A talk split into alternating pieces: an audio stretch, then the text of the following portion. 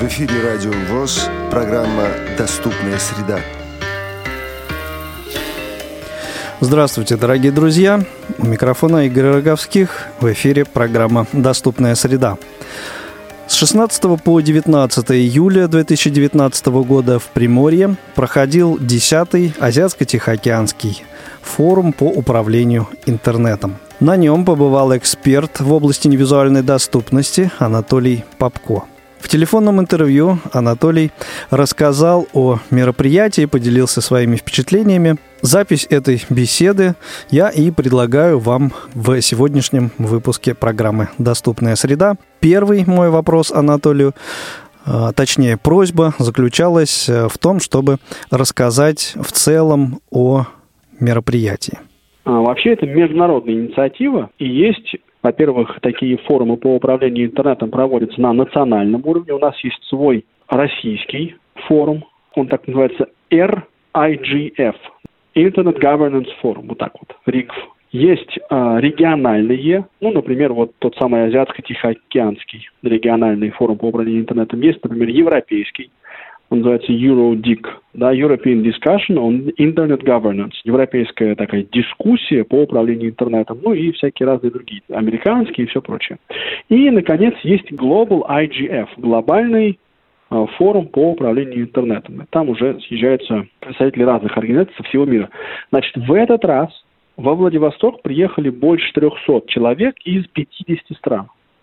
Это вот 100 спикеров, которые на три дня значит, проводили там и панельные дискуссии, ну и какие-то такие более кулуарные беседы. Наверное, это можно назвать панельные дискуссии, да, или, соответственно, круглые столы, посвященные тем или иным вопросам. А какого уровня организации, собственно, там а, были представлены на этом мероприятии?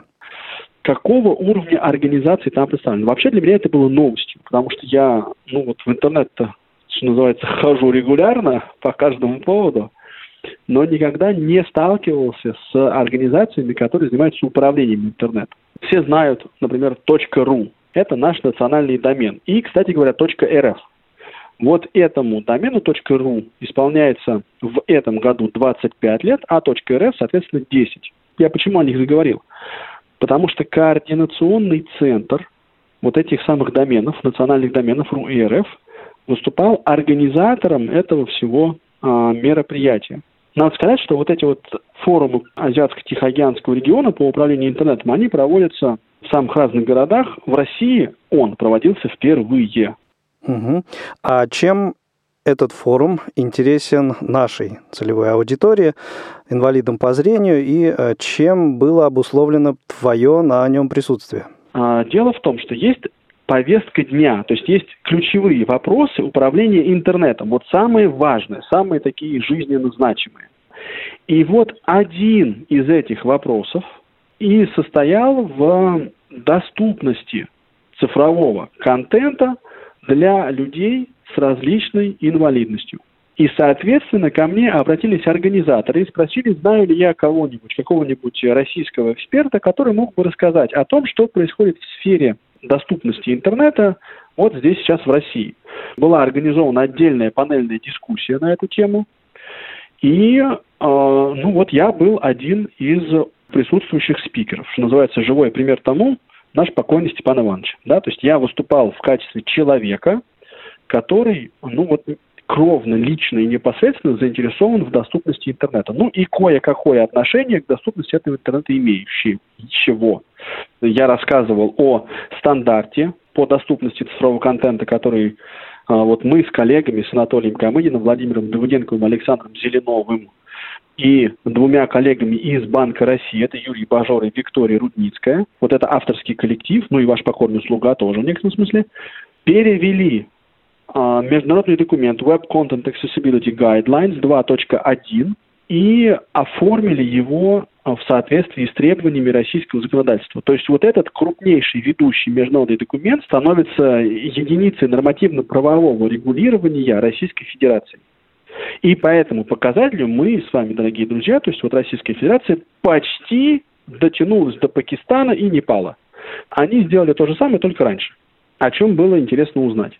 Ну и вот в рамках этой панельной дискуссии как раз и обсуждалось, а какие есть проблемы, с, как, с какими проблемами сталкиваются люди с инвалидностью, потому что вообще ООН воспринимает Организация Объединенных Наций, да, ну его довольно, на мой взгляд, справедливо, воспринимает а, людей с инвалидностью как самое большое меньшинство в мире.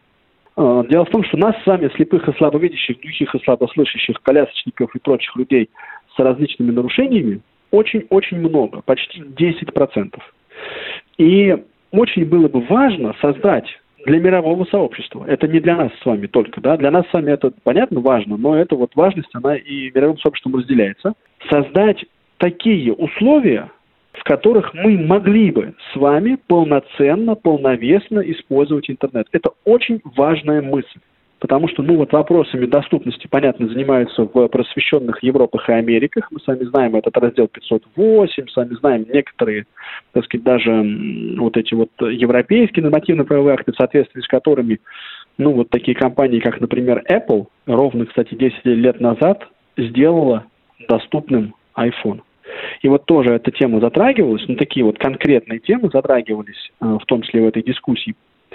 И, ну, вот эти специалисты, эксперты понимают, что и Apple, и какой-нибудь Google, и все остальные компании, которые сейчас занимают все более и более важные позиции именно в сфере адаптивных технологий, если хотите, да, они это делают не потому, что они такие хорошие и добрые, не из любви к людям с инвалидностью, а под жестким нажимом со стороны государства. И вот мы сейчас где находимся вот на этой шкале? У нас с вами в России появляется национальный стандарт по доступности цифрового контента. Он проходит этап утверждения и появится в первом квартале 2020 года. Он вступит в силу. Но это вообще не означает, что интернет и другой цифровой контент сразу станет доступным. Потому что стандарты, как мы сами понимаем, даже ГОСТы, да, имеют добровольный характер применения. То есть мало даже очень хороший документ создать, надо еще разработать механизмы для того, чтобы следили за тем, чтобы наш Рунет, который отмечает в этом году юбилей, да, был доступен. И вот сейчас никаких механизмов, которые бы это делали, у нас нет. Сейчас мы сталкиваемся с тем, что недавнее письмо, которое было направлено за подписью заместителя министра, э, значит, вот цифровых э, коммуникаций, ну вот Минкомсвязи фактически, да, Александру Яковлевичу Немулакину, президенту Всероссийского общества слепых, там было сказано, пожалуйста, поучаствуйте в разработке методики оценки интернет-сайтов на доступность и проведите этот мониторинг. И поделитесь с нами результатами всего этого великолепия, желательно в течение трех дней. Понимаете, это невозможная постановка вопроса. Ну, то есть это немыслимо просто. Давайте вот это понимать. Да, потому что здесь, конечно, по мановению волшебной палочки, даже если эта волшебная палочка держится руками Минкомсвязи, интернет доступным не будет. И у нас нет сейчас системной налаженной работы по обеспечению доступности сети интернет. И вот как ее организовать, как ее вести, вот об этом надо думать. И, конечно, это следующий этап нашего с вами развития. Я пока ездил во Владивосток именно для того, чтобы обозначить то, на каком этапе мы сейчас находимся. Ну и, собственно, с этой задачей более-менее справился. Напоминаю, дорогие друзья, в эфире программа «Доступная среда». В рамках этого выпуска мы с вами слушаем запись телефонного интервью, в котором Анатолий Попко, эксперт в области невизуальной доступности, рассказывает о посещении 10-го Азиатско-Тихоокеанского форума, регионального форума по управлению интернетом.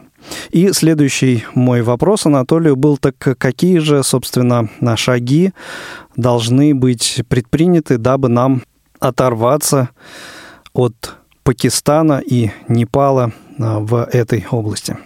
Для того, чтобы нам оторваться от Пакистана и Непала, нам надо сначала их догнать. Почему, ты спросишь меня, почему так происходит? Во многом потому, что вот ключевую роль в вопросах доступности цифрового контента, интернет в частности, вот в этих странах, а, там Япония, Китай, Индия, Пакистан, Непал, остров Фиджи какой-нибудь, да, вот играет международное сообщество. Очень крупные международные организации, приезжают туда, они организовывают там свои отделения, и они эту тему доступности двигают. У нас в России есть прекрасный э, закон об иностранных агентах, который фактически делает очень трудным пребывание иностранных агентов на территории Российской Федерации. Не нужен нам значит, влияние западных э, вот этих вот всех стран. Нам это не надо все. И это приводит к тому, что мы здесь все вот эти вопросы решаем самостоятельно. И, конечно, мы это делаем медленно. И мы это делаем медленно не только потому, что у нас просто нет экспертов, а у нас нет экспертов. А еще и потому, что мы не занимаемся этими вопросами системно возникает вопрос, а что, собственно, делать дальше? Каким должен быть следующий шаг? Их как минимум два. Во-первых, как включить в наше нормативно-правовое регулирование вот Российской Федерации, которое у нас есть, требование доступности цифровых ресурсов. Как это сделать? То есть у нас, окей, э, национальный стандарт есть. Теперь как сделать так, чтобы он был обязательным? На какие интернет-ресурсы он должен распространяться? Это вот такая, ну, как бы, одна из плоскостей. И второй вопрос, это организационный, да, то есть кто это все будет обеспечивать, кто будет следить за этим. И здесь есть тоже несколько вариантов, но вот я вижу как минимум три варианта. Первое. Органы государственной власти, то есть, например, Минкомсвязи берет на себя эти полномочия. Это, например, сценарий похожий на Германию. Да? То есть там вот органы государственной власти, специально есть там созданная структура, которая контролирует доступность, как минимум, официальных представительств органов государственной власти. Второй вариант – это коммерческие организации. Это вот вариант Соединенных Штатов. Там сформированный уже рынок адаптивных консультативных услуг. Да, то есть там вообще консалтинг довольно сильно развит. И в том числе консалтинг в сфере адаптивных технологий. То есть есть много разных организаций, а, которые говорят, окей, мы готовы за деньги помочь вам сделать ваши а, сайты, ваши мобильные приложения доступными. Это совершенно нормальная практика, и там она происходит. Но возникает вопрос, а почему, собственно, должны владельцы этих самых ресурсов, да, то есть вот э, сайтов и мобильных приложений, хотеть сделать доступным свой контент. А потому что если он не будет доступным, то он не сможет использоваться в органах государственной власти. Если у нас, например, вот Bittrex 24, изъезженный пример. Я буду его ездить дальше, пока у меня язык не отвалится, честно. Значит, вот если у нас есть недоступный Bittrex 24 или консультант, или, любо, или электронный дневник, или госуслуги, упаси Господь, да, то вот не может государство ни одного рубля денег потратить на такую недоступную систему. Не имеет права. Или она доступна, или государство ее не покупает. Все, точка консультант ни в одной государственной фирме не может быть закуплен, если он не соответствует требованиям доступности. И гарант тоже. И 1С тоже. Никакая система не, не будет доступна. Ну, еще есть вариант номер три, который мне нравится больше. Он такой немножко промежуточный. Великобритания. Там очень значительную роль, правда, больше организационную, играет именно RNIB, да, Royal National Institute for the Blind. Их местный великобританский ВОЗ – и это организация, которая и оказывает давление, общественное давление на разработчиков цифрового контента, и она оказывает еще и техническое содействие в том, чтобы, ну, вот эти сайты были доступны. Вот три таких, ну, ориентира. Я, я сейчас очень-очень огрубляя говорю, да. Если Всероссийская область слепых хочет взять на себя эту работу и может, у нас есть целый, не боюсь слова, институт, который, вообще говоря, мог бы этой работой заняться. Если э, значит, нужно создать другие учреждения, окей, давайте это делать. Это рынок, за это, вообще говоря, можно брать деньги. Если эту работу будет делать Минкомсвязи, да, тогда, соответственно, они будут отвечать за то, чтобы, ну, такой типа Роскомнадзор своеобразный, да, такой вот а почему у вас недоступен сайт? А вот ай-яй-яй. Или мобильное приложение. Да, может быть и так. Ну и, наконец, это просто вот рыночек, это отдельные э, условные люди или организации, сейчас такие уже тоже появляются, рейтинги доступности банковских приложений, например, предлагают, и все прочее. Ну вот, конечно, надо понять, куда все это идет, и, и, и подвигать это в нужную сторону. Пока у нас, мы, конечно, дети, у нас вот это понимание э, проблем доступности, оно очень, очень, очень невысоко. Потому что непонятно, что такое доступный интернет, недоступный интернет, что такое доступные мобильные приложения, недоступные. И это непонятно не только, там, условно, чиновникам, да, Дмитрию Медведеву, Дмитрию Анатольевичу, да, например, вот когда я с ним общался, у него у него есть понимание важности проблемы, но у него нет понимания содержания проблемы. Да, то есть он не что такое доступный. Как это вообще все? Что это такое? Понятно, что это нужно, но как это работает, понимания нет. Этого понимания нет еще у многих наших коллег, скажем так, у которых оно должно бы быть. Да, я имею в виду как раз тех людей, которые экспертно или так или иначе от лица э, инвалидов по зрению высказываются. Вот нам это понимание нужно, вот, но, естественно, от, даже от, э, ну, от осознания проблемы до ее решения лежит дистанция огромного размера. А как непосредственно поездка твоя происходила? Расскажи, пожалуйста. Вообще я туда ездил один. У меня не было никакого сопровождающего. И я пришел к выводу, что это возможно, да, совершенно, то есть вот начиная от э, московского метрополитена и службы сопровождения Аэроэкспресса и там аэропорта Домодедово, да, и заканчивая вот всем перелетом 9-часовым, потом службами сопровождения Владивостока, и с размещением себя, проживанием себя, перемещением себя по кампусу, да, то есть это все эти проблемы решаемые. Поэтому, если кто-нибудь вдруг, ну вот из наших слушателей размышляет еще, а над, можно ли выйти из дома, взяв в руки трость, да, и дойти до ближайшего магазина, я вам скажу, что можно. Можно и до магазина дойти, и в Владивосток обратно слетать. Это, конечно, не ахти какая новость, но для меня это еще раз прямо, э, ну, так прозвучала эта мысль, решаемые, все вопросы решаемые, надо хотеть их решать. Я познакомился с очень многими ребятами-волонтерами, да, что было очень приятно, узнал, как, чем дышат, что называется, студенты Дальневосточного федерального университета. Очень много прикольных людей, с ними прям, ну, то есть есть о чем поговорить, что называется. Как ты узнал-то вообще об этом мероприятии? Вообще говоря, меня пригласили. Для меня это важный момент. Почему? ну, мне вообще кажется очень полезным много раз говорить о том, что проблема цифровой доступности, проблема доступности цифрового контента, она важна и нужна. И на мировом уровне она признается. Ну и я в данном случае был экспертом, страновым экспертом, которого позвали за счет организаторов. То есть мне оплатили и проживание, и билеты туда-обратно. Билет я покупал за свой счет. Я надеюсь, что мне стоимость этих билетов компенсируют. Они прям стоят дорого, я вам скажу. Вот. Ну и да, ну я с удовольствием, например, пригласил на эту сессию э, Сергея Космина. Да, это сотрудник Приморской краевой библиотеки для слепых. Я рад был увидеть Зою Полякову, да, то есть многие тоже знают, э, люди в нашем сообществе известные. Я обращался даже к представителю Приморской краевой организации ВОЗ Дмитрию Поташову, но вот он, к сожалению, не смог ни сам поучаствовать, ни кого-то на это мероприятие направить. А жаль, потому что в общем и целом, ну, довольно представительное такое было Э, сообщества. Наибольшим образом, что все-таки запомнилось, понравилось? Мне опять же нравится то, что вот эта мысль тоже неоднократно звучала у выступающих, да, то есть двигать интересы слепых, да, вот эту всю доступность, должны те самые люди с инвалидностью.